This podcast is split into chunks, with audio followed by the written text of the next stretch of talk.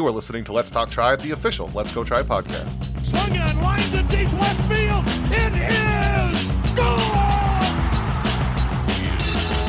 Hit well. Deep right. Batista's going to wave goodbye. Start the fireworks show. This is Let's Talk Tribe, the official Let's Go Tribe podcast, episode 126. I'm your host, Matt Lyons, and in this week's episode, we'll talk about some, some meatballs, some things to talk about about recent games, talk about the All Star break and who did well and who didn't quite win the home run derby, we'll talk about the Indians bullpen and how they've been lately, and we'll look ahead to the trade deadline and a new rule going into effect in Major League Baseball's Guinea Pig League about stealing first base and how we think about that. And of course, we'll answer your questions. Joining me for all that and more is none other than Mr. Merritt Rohlfing. Merritt, how you doing? Hey, I'm good. How are you? You said you had two things lined up to come back to me with. I do. Well, I just, And you go, "Hey, how are you?" it's important to. All right, I was thinking about this today. Uh, this is in the wake, obviously, of uh, of uh, Novak Djokovic beating Roger Federer in the Wimbledon thing today, which I watched all of. Um, I've never spent five hours doing anything before, but here we are. What do you think is the best sport for television? For specifically for television, what do you think it is? I always feel like football's really up there, which seems weird because there's so many. you know, breaks, and for but the for the longest time, I did too. I think it's tennis, and I and I'll tell you why. One, you see the entire court, which I think is underrated because with ten, you know, with football, obviously we don't see everything going on. Um, there's the anticipation when the when the quarterback lets go of the ball. Is there anyone down there? Let's find out. Which these days seems a little bit, I don't know, flawed, but that's fun. And like you said, the breaks build anticipation stuff. But tennis has within it the anticipation of, of the ball going up and then the serve happening. Um, it has the constant back and forth. They, don't stop at all. It seems like very much. Obviously, between uh, sets or mat, uh, sets, they do. But and then their technology is incredible for tracking the ball. I feel like they've had better ball tracking technology than the military for uh, decades now. Ever since John McEnroe almost killed a man. yeah, to relate that to to baseball, we can is that how could what do you think baseball could learn from that? The, the one I thought was that you mentioned that you see the whole court. Mhm. I would love to see more of the field. just like a high angle. Yeah, just give me one the- view and don't cut in a play. I hate, and I, I think I mentioned this last week. Um, watching Francisco Lindor or um, and uh, John Smoltz mentioned it during the All Star game too. Watching someone like Nolan Arenado, you need to be in the park for that because that cut between the batted ball and the fielding, there's it's it's not a lot of time, but it's enough time where the thing that makes that player so special is completely lost. There was uh, today on Sunday as we record this, there was a, a shot that they used during uh, one of Bobby Bradley's at bats where it was just behind the catcher. You know, it was just from behind the catcher. That's really all it was, but it showed the shift and really all it didn't show was the movement of the pitch. But I mean, yeah, fine. Um, it sucks not be able to see the strike zone, obviously, because that's kind of where a lot of the action happens. And seeing a, a dirty curveball or something is always fun. But I just feel like that if there's a way that they could transition over into that angle, that would be that would achieve the seeing the whole field thing. You know what I mean? Yeah, I've, I've always thought the future of it would be like I've uh, likened it to Twitch, where you can like see multiple things a lot of the time. I just want control over the cameras. You can like leave a constant. I don't know how hard that would be as, as far as like infrastructure to do it, but just let me pick the angles everywhere, so I can get that angle to see Nolan Arenado better, or I can just watch from like high up if I want, or I can just watch a regular TV broadcast if I want to. I think the the future is eventually letting people choose that stuff, but it's easier to give us that many high definition feeds. TBS did that in the they, oh, and they do this every year in the playoffs. Their um, Turner in general, I think their sports presentation is probably the best in in any business in terms of the uh, availability of everything because obviously they, they they do their best work with the NBA, but during the playoffs because they always get one of the divisional series or two of them or whatever.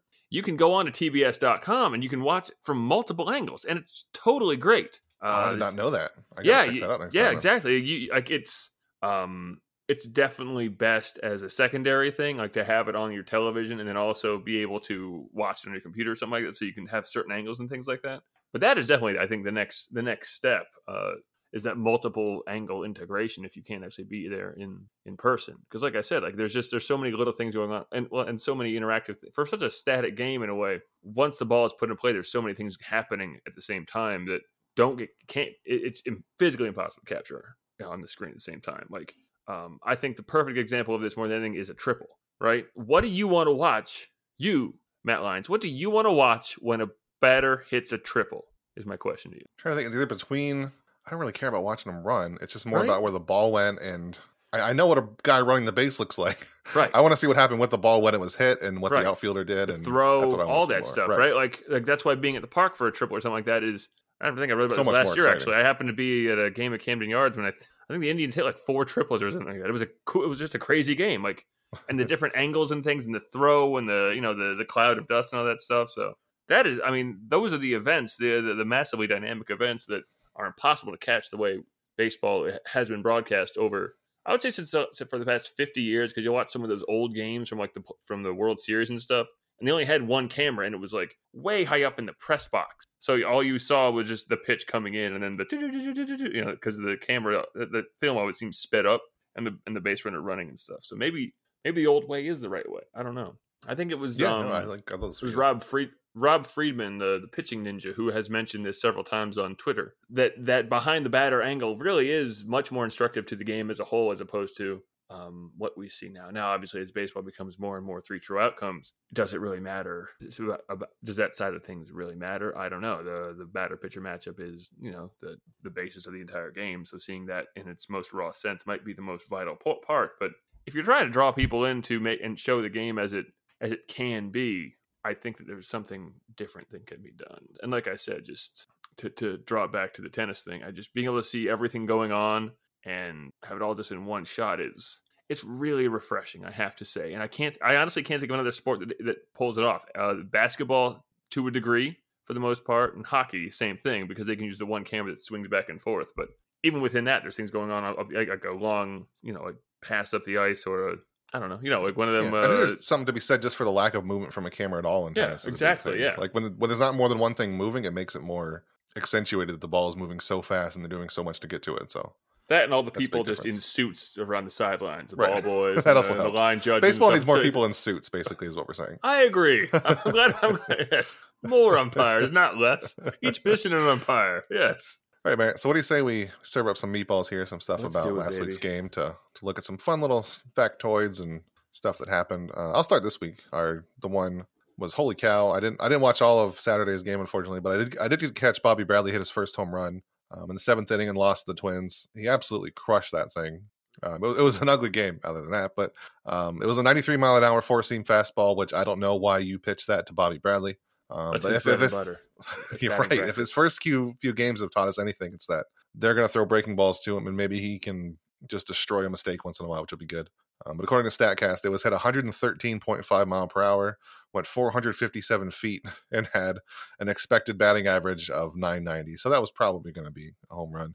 It's the second longest innings home run in Statcast era behind Mike Napoli from September 2nd in 2016, also against the Twins. Um, another neat thing about it from Suspettus, Family Barbecue, they said of the 70 home runs hit by left-handers during last week's home run derby at Progressive Field, zero of them were hit as hard, and only two were hit as far as Bobby Bradley's home run. So Bradley was just in a game facing a real pitcher in a tough situation to hit it farther than batting practice home runs. Yeah, he, So he that's beat the shit out of incredible. baseball. Jesus He Christ. did. It was- I mean, Tom Hamilton lost his mind at that. Oh Lord in heaven! Like that's everything that he is. I he's he has shown us everything he is. Uh, the- today, Yeah, um, that's fair. they they showed him like I think he, he only has extra base hits so far. Um, he, and he struck out roughly a, a, a you know a metric ton. Basically, he is everything he was advertised to be. And I mean, you watch that home run, and more so than I think anyone else who's demonstrated any level of potential on this team, any of the young guys, whether Ricardo or any of the young pitchers or anyone like that.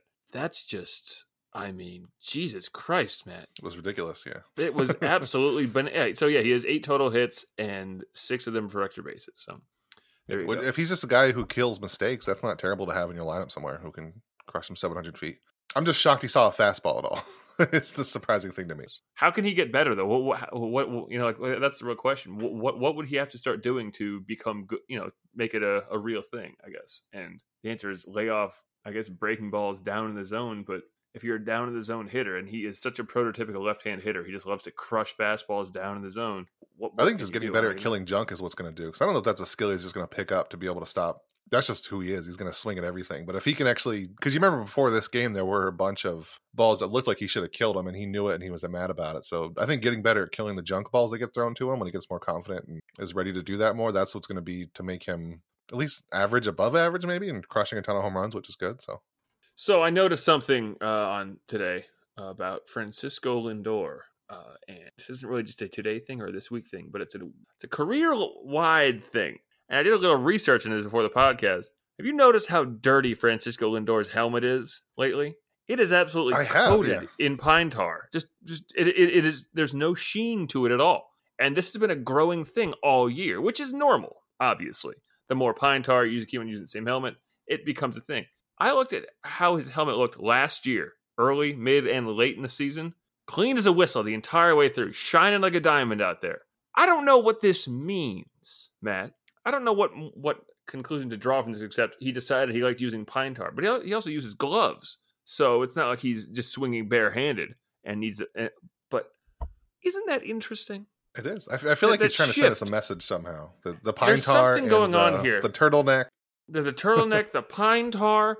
Is he going to retire from baseball and disappear into the northeastern woods and live in the pines with turtles? I don't know. That's something, but he's just he's becoming more. If there's one way I could describe Francisco Lindor, and this is not in a negative way in any way, because you know it's there's also the substance to it, but he's incredibly flashy. Uh, he just he's a dazzling talent in every single way. He's a he's a glowing beacon. Um, that there's a reason he's the face of of baseball at this point. I mean, you know, at the All Star game, he's he's mic'd up. He's wearing a gold chain. He looks incredible. He has a Russell Westbrook esque fashion sense. But yeah, he's a dirty boy now, and this cannot be overlooked. Francisco Dirty Boy Lindor. That's that's his new nickname. There you go. All right, so my next one. So Trevor Bauer, he's after the All Star break. I heard that um, first Terry Francona talked about it, and then the reporters asked Trevor Bauer about it. Is that he's usually bad out of the break? I, I never really realized that. So I went back and looked, and just of course this is a super small sample. It can be completely random. It's just noise, but he is kind of terrible out of the All Star break. Um, all the way back to 2012 when he was he started with the Diamondbacks, only had three innings pitched. He allowed four three runs. 2014 he was pretty good, um, six inning pitch, three runs, and then it was just bad for several years. There was one year in 2017 where he pitched two thirds of an inning and was knocked out. Um, there's a couple he made it four innings before he was knocked out, but this time finally on Saturday, even though he lost, he came out of the break and pitched really well. Six innings, 11 strikeouts. It was not even close. His best start since coming out of the All Star break in his career. So that was kind of neat that he's finally. I didn't know that trend even existed, but it's kind of a thing that Trevor Bauer seems to come out slow. And I guess it also be attributed to the fact that Trevor Bauer has been wildly inconsistent in the past. So his bad starts have kind of just come after the All Star break. But I don't know. I, I thought it was neat. He kind of also acknowledged it. He didn't dump it off right away. He said he knew that he was bad out of the All Star break sometimes, but he didn't attribute it to being like a creature of habit or anything. That whoever asked him the question asked, asked if that was the reason, but he said no. So maybe it's just random. It's just a neat little thing to know that Trevor Bauer happens to be bad out of the All Star break usually, but is really good this time around against the Twins, even though it didn't do a whole lot for him. this and this is something I've I remember this being mentioned last year too. Actually, that he you know he was having that great year, but he always does kind of struggle out of the break. He's kind of always been a guy who gets better as he pitches later in games, and I wonder if that's just what it is, having a couple days off. He said no, but I don't know. I, maybe I'm, I'm sure he just said no because it'd sound bad to say yes, maybe. But Yeah, well, and and, and know. maybe and maybe it is, and maybe it isn't. But it's just it's it could just be one- kind of again one of those things that is just one of those things. I mean, I'm not going to say he pitched amazingly. He did give up three home runs, two of them, of course, to Max Kepler. So those don't count. Who's to say? wait, I don't want to. I don't want to steal this as if your next one. Does your next one involve Max Kepler and Trevor? It Bauer? does. How'd you know? Okay. Because I was muttering What about it, probably.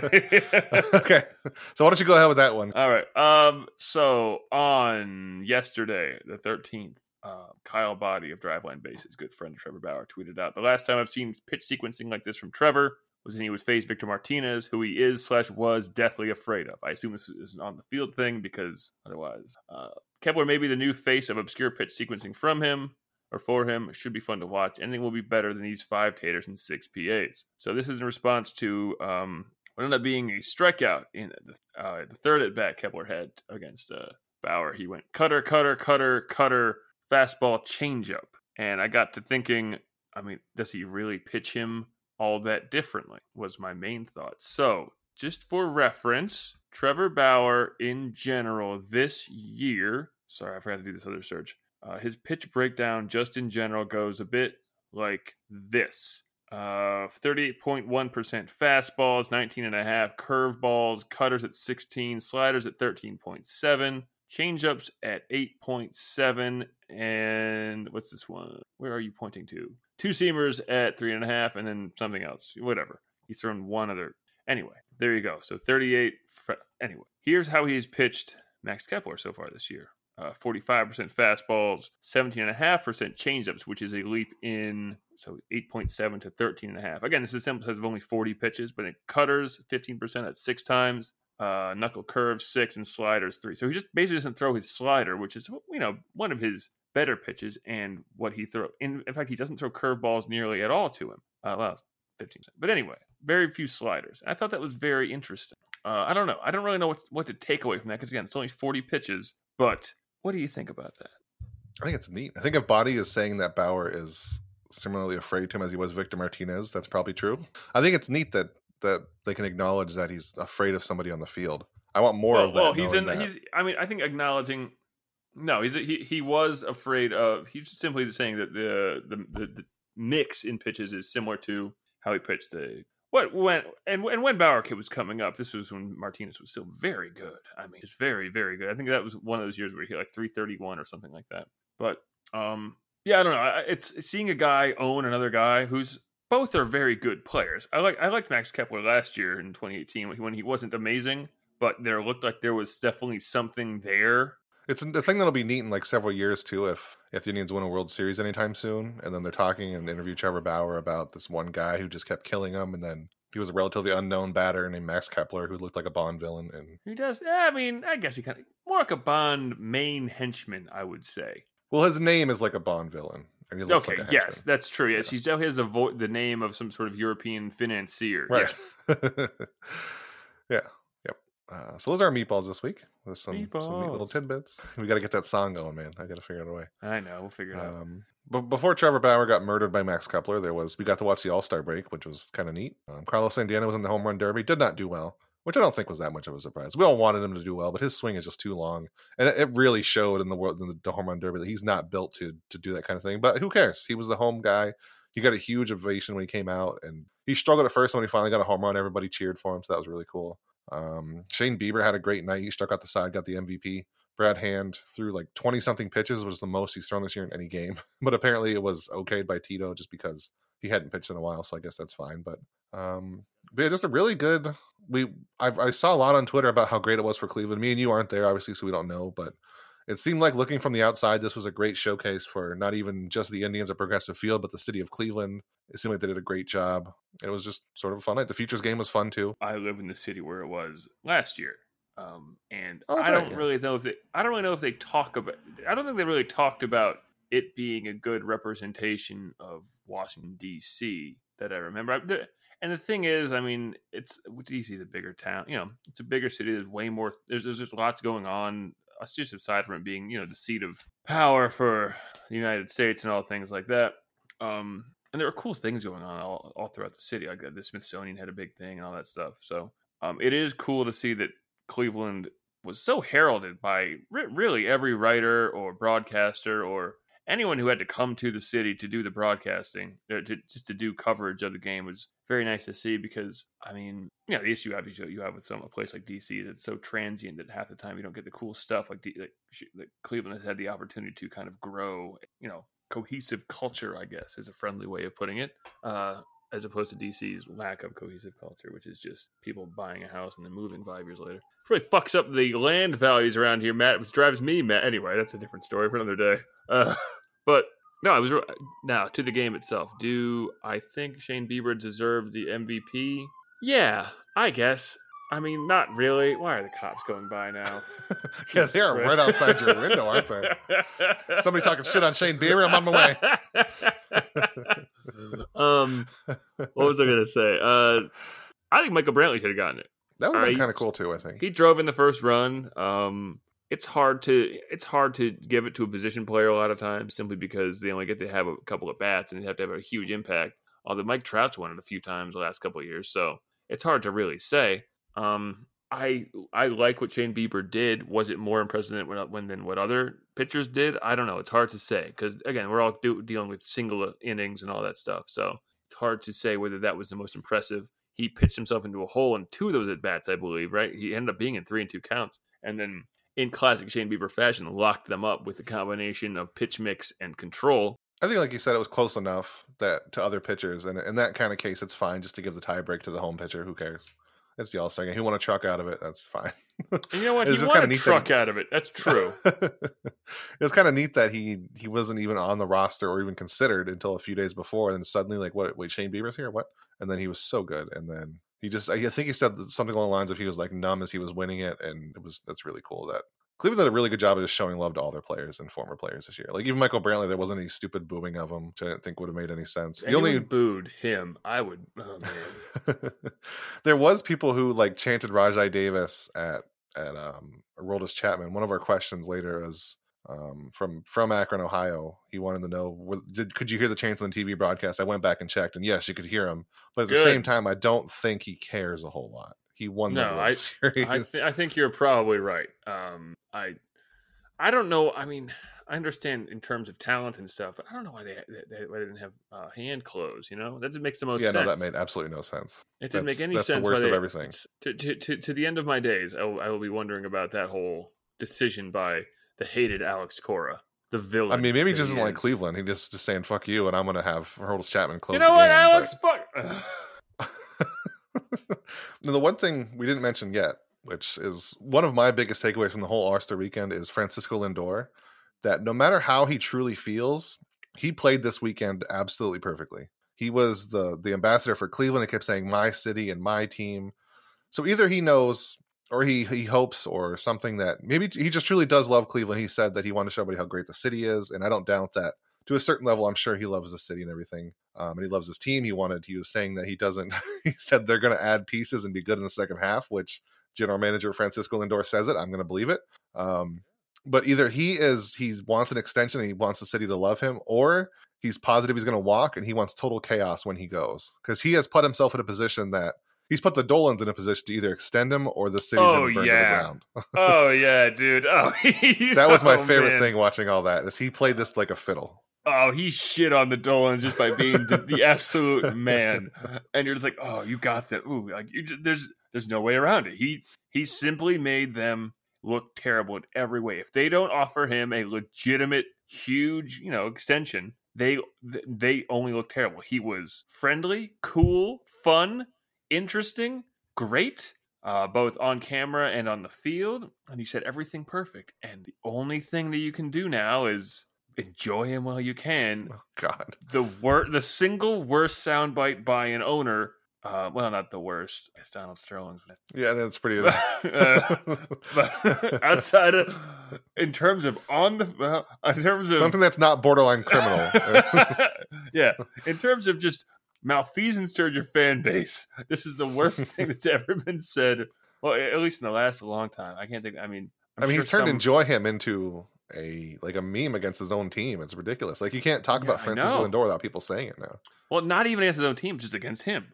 Not, Right. not against the team or even the front office, the ownership group, because him saying that places all the onus on only the ownership group, which is him and his kid or whatever, or him and his dad. I don't know. I don't know which one he is. his brother. whatever. I don't know. kid.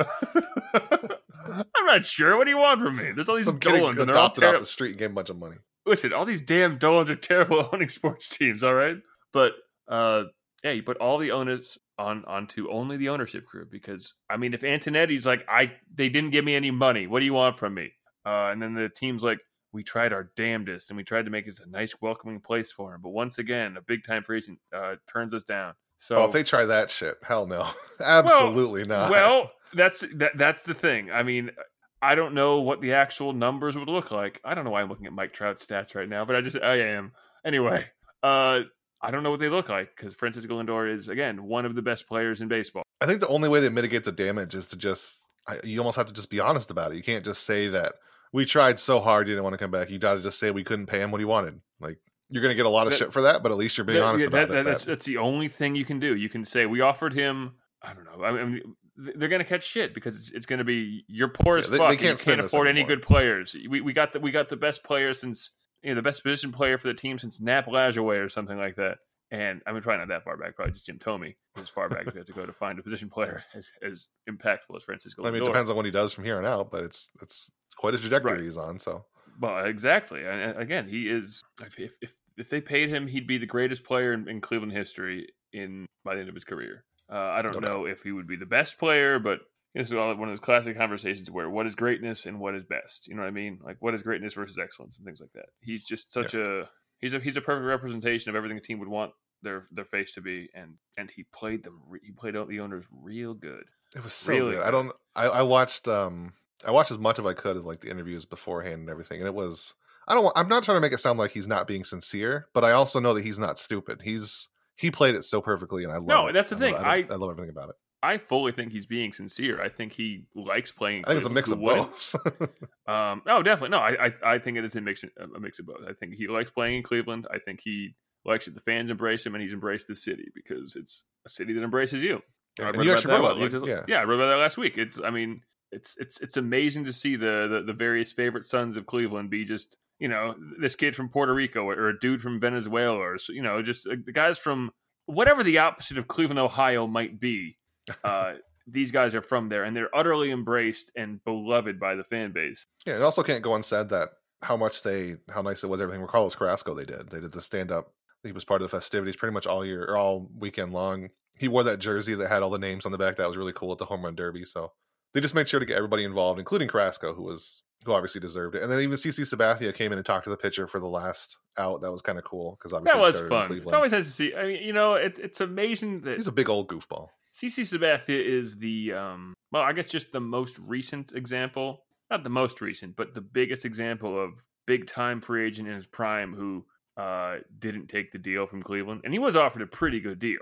I mean that that's that that that can't be that can't be slighted. He when he was hit the free when he hit free agency, it was the biggest deal ever offered by the Cleveland Indians. But he went to obviously for much more money. But it's hard to hate CC Sabathia. I he he worked so hard for the Indians, and then also they traded him away before he could uh, you know, before his actual free agency, and he was an absolute horse in Milwaukee too before he went to New York. Didn't he pitch like every four days or something ridiculous? Dude, he there? was just. I mean, he was there for like a month and a half, and he. I think he should have won the Cy Young. I think. I think he pitched every three days. yeah, Yeah, I mean, And, they like, knew they, was- they had him for us. They got as much out of him as they could. yeah. so. Just, just just a bunch of complete games and just shutouts and sort of related to CC Sabathia and pitching, I guess. Let's talk about what the Indians were looking at for their bullpen. It was, I mean, it was considered a weakness coming in, which I always thought was kind of weird that they're, they're going to have some people to bounce back, hopefully. But now Dan Otero is going to be coming back soon, and Brad Hand pitched really well on Sunday night, and his eyes are still black as ever. And I know Nick Wittgren, I can't remember the last thing he did, but Nick Goody looks super good in one outing. So it's it's still a very confusing bullpen. I think it's still a very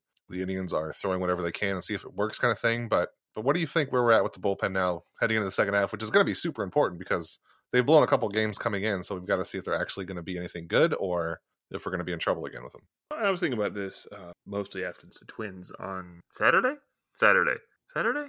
I don't know. Whatever. Friday, I think Friday. Friday. Well, Friday's the one where they didn't blow it. Really, it was the defense, but it was kind of a mix of both. Yeah, and it's still fair fair. to say the bullpen wasn't great.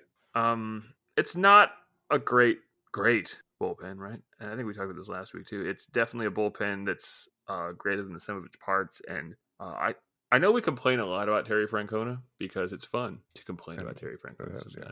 sometimes. um, he upsets us with his decision making and lineup construction at times. That said, I think this is his greatest uh, work in bullpen management since he's been the manager of the Indians. This is probably the least talented bullpen he's had um, since he came to. I'm trying to think what would have been worse because he came in. Tw- I mean, I'm obviously we we could say 2013 was, but the team won 70. Or well, actually, no, the team won 92 games. Uh, damn, they won 92 games in 2013. I forgot about that. Jesus, Yeah, they many never lost under Tito, so never had a losing season. Yeah, it's true. They've always had a, a winning record, and I think that part of that is again his good bullpen management. Obviously, it's easier when your bullpen Has Andrew Miller and Cody Allen at their peak. Yeah, well, well, that's the thing, or or, or in their yeah again like the, their the fourth best arm in the bullpen is Dan Otero at his at his absolute best, popping off a 153 ERA. You know, like when you're doing when you have that to work with, you are riding pretty you know pretty smooth. But even like you know, the bullpen mafia days, th- those guys were pretty good. I think probably better than most of what's going on with them now. Perez, Bryan Shaw, Allen. Yeah, Cody Allen was their third best pitcher, well, not Reyes Perez. That's either here or there. Rich Hill, before he became God, was still a good loogie guy. So I think this is probably his least talented bullpen, and he's doing such a great job of using them in a judicious manner. And you know, times are going to happen when you get bombed by the best offense we've seen out of the Twins in a long time, and the best offense in baseball. It's going to happen. It's the way things go. But I think if, and we're going to get to this probably if we talk uh, trade deadline stuff. I think if they really want to make a move, getting another bullpen arm might huge boost because if you know all of a sudden your second best pitcher isn't Nick Wittgren, it's one of the guys on the uh, Giants. You know that's that's a, that's a considerable boost uh, because bullpens are very much a year to year thing, and I it's it's hard to count on a lot of these guys to continue to be good because they were never really great to begin with. So if they could get a any one of like Sam Dyson, you know, Melancon, someone I mean not maybe not the Stinks, but uh, you know anyone like the, Will Smith, I'm sure is on the chopping or on the trade block. And these guys, the, I'm, I'm just mentioning the Giants as an example because I read an article yesterday or two days ago or whatever it was about how they could quickly restock what is a terrible farm system by trading away four or five of these guys.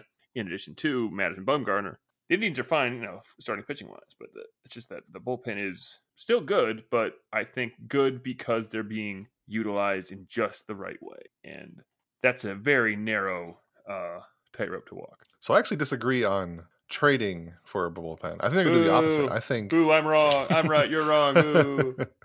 I think if when the trade deadline comes, which we can make this our, our trade deadline section if you want, is to throw your hat into the ring of what's going to happen. But I would I would put the money on Brad Hand being traded for the ton of value you're going to get for him, knowing you can you can rely on Terry Francona to use his guys correctly, and also whatever the hell we've talked about it a bunch of whatever the Indians are finding in these random relievers, you can trust someone else to be your closer and then they've just got to look for like a Chris Archer type trade. It's not going to be as dramatic, obviously, because I'm not trading a starting pitcher in my fantasy land, but they've got to find something to restock for now instead of just getting a bunch of low level prospects. And I don't think Brad Hand is going to be worth anything more than he is right now, ever, compared to Trevor Bauer, who will still be worth a lot in the offseason and probably not a whole lot less than you're going to get for him now. So just do another run with him. But I don't know. I've always thought that their bullpen this year has been good enough, and I don't know if they're walking quite as tight a rope. I think it's they know something. like they're getting all these good relievers that are working out.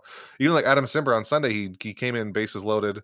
I thought that would have been kind of a cool situation to see Tito go back to really doing the right thing and using Brad Hand in that situation when it was like the seventh inning, I think. But he went to Adam Cimber and it worked. He got him out. So, um, which again, that's another one who's come out of nowhere recently. Has been looked pretty good as Adam Cimber. So maybe that's another one who's who's decent for Tito. But I don't know. I think as far as putting guesses out there for the trade deadline, mine is going to be Brad Hand gets dealt somewhere, which kind of sucks. I like Brad Hand, but I think he's the one who makes the most sense to trade now and hold on to Trevor Bauer. I don't know of anybody else who would really be traded.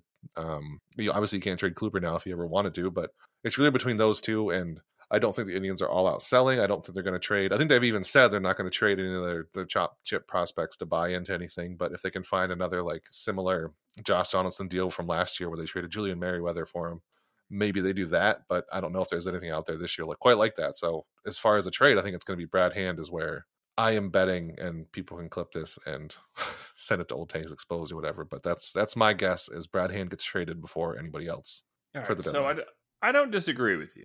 I think any Brad Hand you know deal might need to bring back some decent reliever I get. I mean, I guess. I, I guess I, I was talking more from the sense of if they were going all in on buying it, buying, you know, well, I could see him. Um, so as far like getting a reliever back, like focusing the Brad Hand trade on getting whatever good hitter you can now that's either in the majors or like Oscar Mercado last year, who's just about to come through, and then trading some other minor prospect for a reliever with whatever magical sauce the Indians have for relievers. If if we're talking about them trading at all, are we listening to the general manager, Francisco Lindor, and talking about adding pieces? Because obviously trading away Brad Hand is a subtraction of a piece. I don't know it's it's hard. I mean, but but besides that, like what would what else would a Brad Hand deal bring back? You know, I mean, I know we beat the drum pretty hard from Whit Merrifield, but you're not going to get Whit Merrifield for for Brad Hand. An extra year of a closer doesn't help the the Royals rebuild out any at all. So it's just you you wonder if it's going to be a, know, a, a multi move. Like you trade him away, and then you you take those prospects and trade that for Whit Merrifield. I don't know. That's that seems like a weird move. I mean, but there's also the, the trades. I never seem to be right about these things. I, anybody listening probably noticed neither of us did any guesses for players because we are both terrible at it. it's fine. It's always somebody I never even thought of, and like, oh yeah, that fits. yeah, yeah. You so nod, yeah. you go, Yeah, all right. Yeah, I saw that coming. I knew it. That seems fair. I think. See, I, I have a Uh, feeling it's going to be something like that. It's going to be. I don't. I can't even make a good good example because I can't think of it off top of my head. But they have the whole like NL Central to deal with who they could trade to because if I'm not mistaken, almost every one of their bullpens is pretty bad. They other than the Brewers, um, and that whole division, anybody could win it. So if any of them just decide they're going to step up and try to win, then that's a lot of suitors they could have there. Um, like the Cardinals, Cubs, those kind of teams. The Dodgers, they don't maybe not a reliever, but if they trade Trevor Bauer, the Dodgers are are going to be in the mix. So um, the Braves are another one who may, maybe they could trade. Who need they need a reliever? They got a lot of young players. Who, by the way, they also have this guy named Matt Joyce, who's really good off the bench, who was released by the Indians prior to the season. So Well, you know, I Um, mean, yeah, you, you can't predict baseball season, so that's all. uh, so one other thing I wanted to talk about, uh, not not Indians related, but it's kind of a cool thing that happened. I, I guess I shouldn't say it's cool. I think it's cool, but some people hate it. Um, MLB has basically what is amounts to a guinea pig league in the Atlantic League. They they put all the weird rule changes in there. At one point, they put a line to to ban the shift. They To be clear, the Atlantic League is an independent league. Right, it's not affiliated, but it's it's clearly where MLB is testing things. And they did the robot umps are there now. Um, and then one they just started, which also today on Sunday there was the first um, the first stolen attempt of this, which was you could steal first base now. That's a thing. Um, so any ball that's thrown and not caught by the catcher, so it has to the ball has to be pitched, has to make it to the catcher, and either it gets by him or it's a wild pitch. You can sprint to first base if you think you can make it. And there was one video of it on Sunday. It looked really cool. I like it a lot. Um, it was about as neat as I thought it would. It adds like one of the most exciting things in baseball is when there's a runner on third and you know that if a ball gets away, people are going to be running. Uh, even not on third, if there's like a guy on first and there's that moment of tension of is the ball going to go far enough away and they can run. So to have that for like leadoff batters and everybody available, I think that's really cool. Just the rule of you can steal first base if the ball gets away. I've never understood why they. I mean, I, I get why you can't, but like, it makes sense why you should be able to, if only because Yeah. Oh yeah. the the the point of the defense, when you think about it, is they have control of the ball at all times, right? And the only way you can dis- disrupt that control is by hitting it and putting it into a place where they no longer have control of it, and thus you can run around the bases. Except in a situation where the pitcher airmails one and it just bounces around. it, You know, like then you just have to stand around and wait for the the, the catcher, Catcher to, to get dig it out together. right, exactly. So the more I think about it, the more it makes sense that this is totally fine. It just why why not? You know what I mean? Also, like honestly, if this in the major leagues, it would happen so little simply because those catchers have goddamn cannon. They it they're so good that it would be nigh impossible for anyone to to, to pull this off a lot of times. I mean, obviously, there's times where where it just you know he airmails one and. And we see on drop third strikes and things like that. So may, maybe it would happen more often, but And it does also make like catches like Roberto Perez more valuable because he blocks so many balls. So Right, exactly. No, it, makes definitely speedsters yeah. more valuable who can't make contact. So it helps players. I don't know who this actually hurts for play other than bad defensive catchers, I guess. But I also saw somebody mention that the, the accentuation of of the good uh, of the good defensive catcher. I think we already know that Roberto Perez is probably has more impact to the game than whatever his wins above replacement numbers are, and obviously whatever his. I know he's having a good offensive year, but whatever his pitcher ERA and things like and, and caught steal, like his his overall command of the game, like someone like uh, Yadier Molina. You could talk me into him winning an MVP a couple of those years when he was really at his peak. You know, like I, I he had one or two years where he was like a seven win player,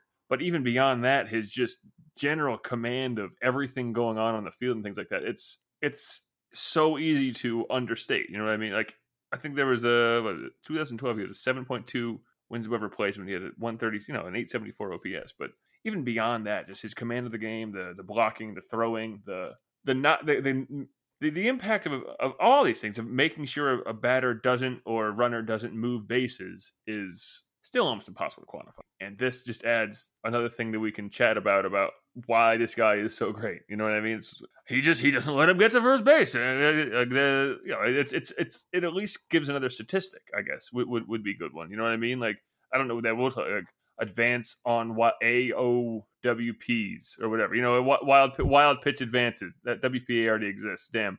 Um, does it count as a hit or Yeah. a steal? That's another no, thing. I think I think that would. Well, I don't know. Actually, it would be a if new it's a hit, thing. it's yeah, it would just It be, would be a plate appearance, but it wouldn't be a hit. It would be like a walk, but it would be a different thing, right? Like like a, like a hit by pitch. Um, Because it shouldn't Maybe- affect your batting average. That's one thing. No, but it should definitely not- affect your on base percentage. So it wouldn't Right. count as an at bat. It would count as a plate appearance and a getting on base. So it would have to. you- You'd have to. There'd be a new stat basically. I don't know what it would be, but it would. It would have to exist because there's another way of getting on base. You know, like a wild pitch on base. What W B O P W Bop. Nice.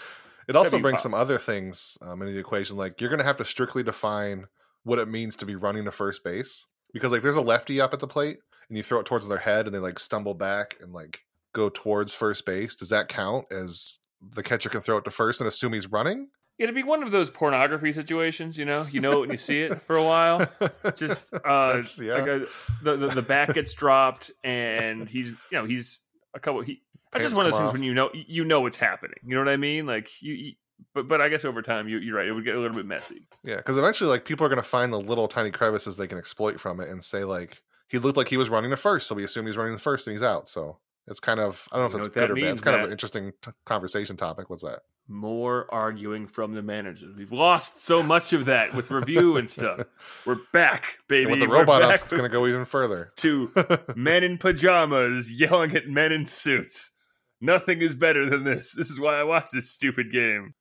And I also saw I- someone don't know, I- mention that this kind of um, so when when the robot umps eventually take over and destroy the world, you won't need Sure. a good catcher back there anymore. So this rule kind of dictates you can't just have a Gary Sanchez everywhere Mm-hmm. because you're going to have to have some kind of competent catcher. You can't just put a DH behind the plate just because. So it's Right. kind of another neat thing that it keeps talent back there instead of letting you hide somebody there. Because I mean, without it, what do you need a good catcher for really? If other than I guess calling the game clearly, but but you And need again, to have and- more athletic things. and I just I, I like I like that it, it, it puts more of an onus on the on the defense to to do their job. Like I said before, controlling the ball. That, that's their entire. In, it's the only sport where the, the defense has the control of the ball. You know what I mean? And this just puts more onus of them on that. So I like it a lot, and I and I think I think they should do it because why not?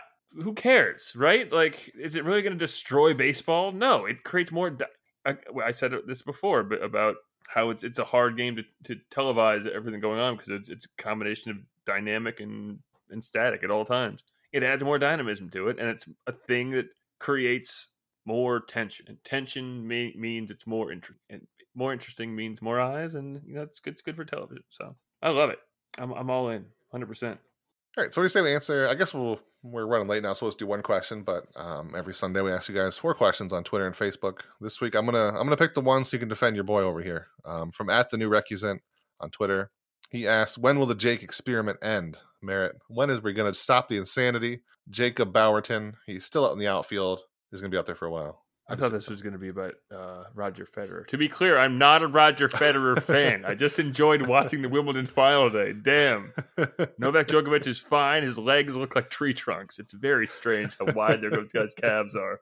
Maybe I should get into into uh, tennis. I have very thick calves. Think about that, listeners. Anyway, uh, Think about what was the Merritt's. That is question? the show title. Merritt's calves. Merritt's a- thick Merritt's calves. thick calves, two C's. uh, thick, luxurious calves. there, we've said it all. So, question being, when will the Jake Bauers experience end? Well, man who just wrote who wrote in question, whose name I already forgot, which was was The his new name Recusant? Jake? Who wrote? Who, who No. was this question from? the new recusant on Twitter. Okay, I can't Am I, can I not read? I don't know. Sure, whatever. Anyway, well, bad news, bud.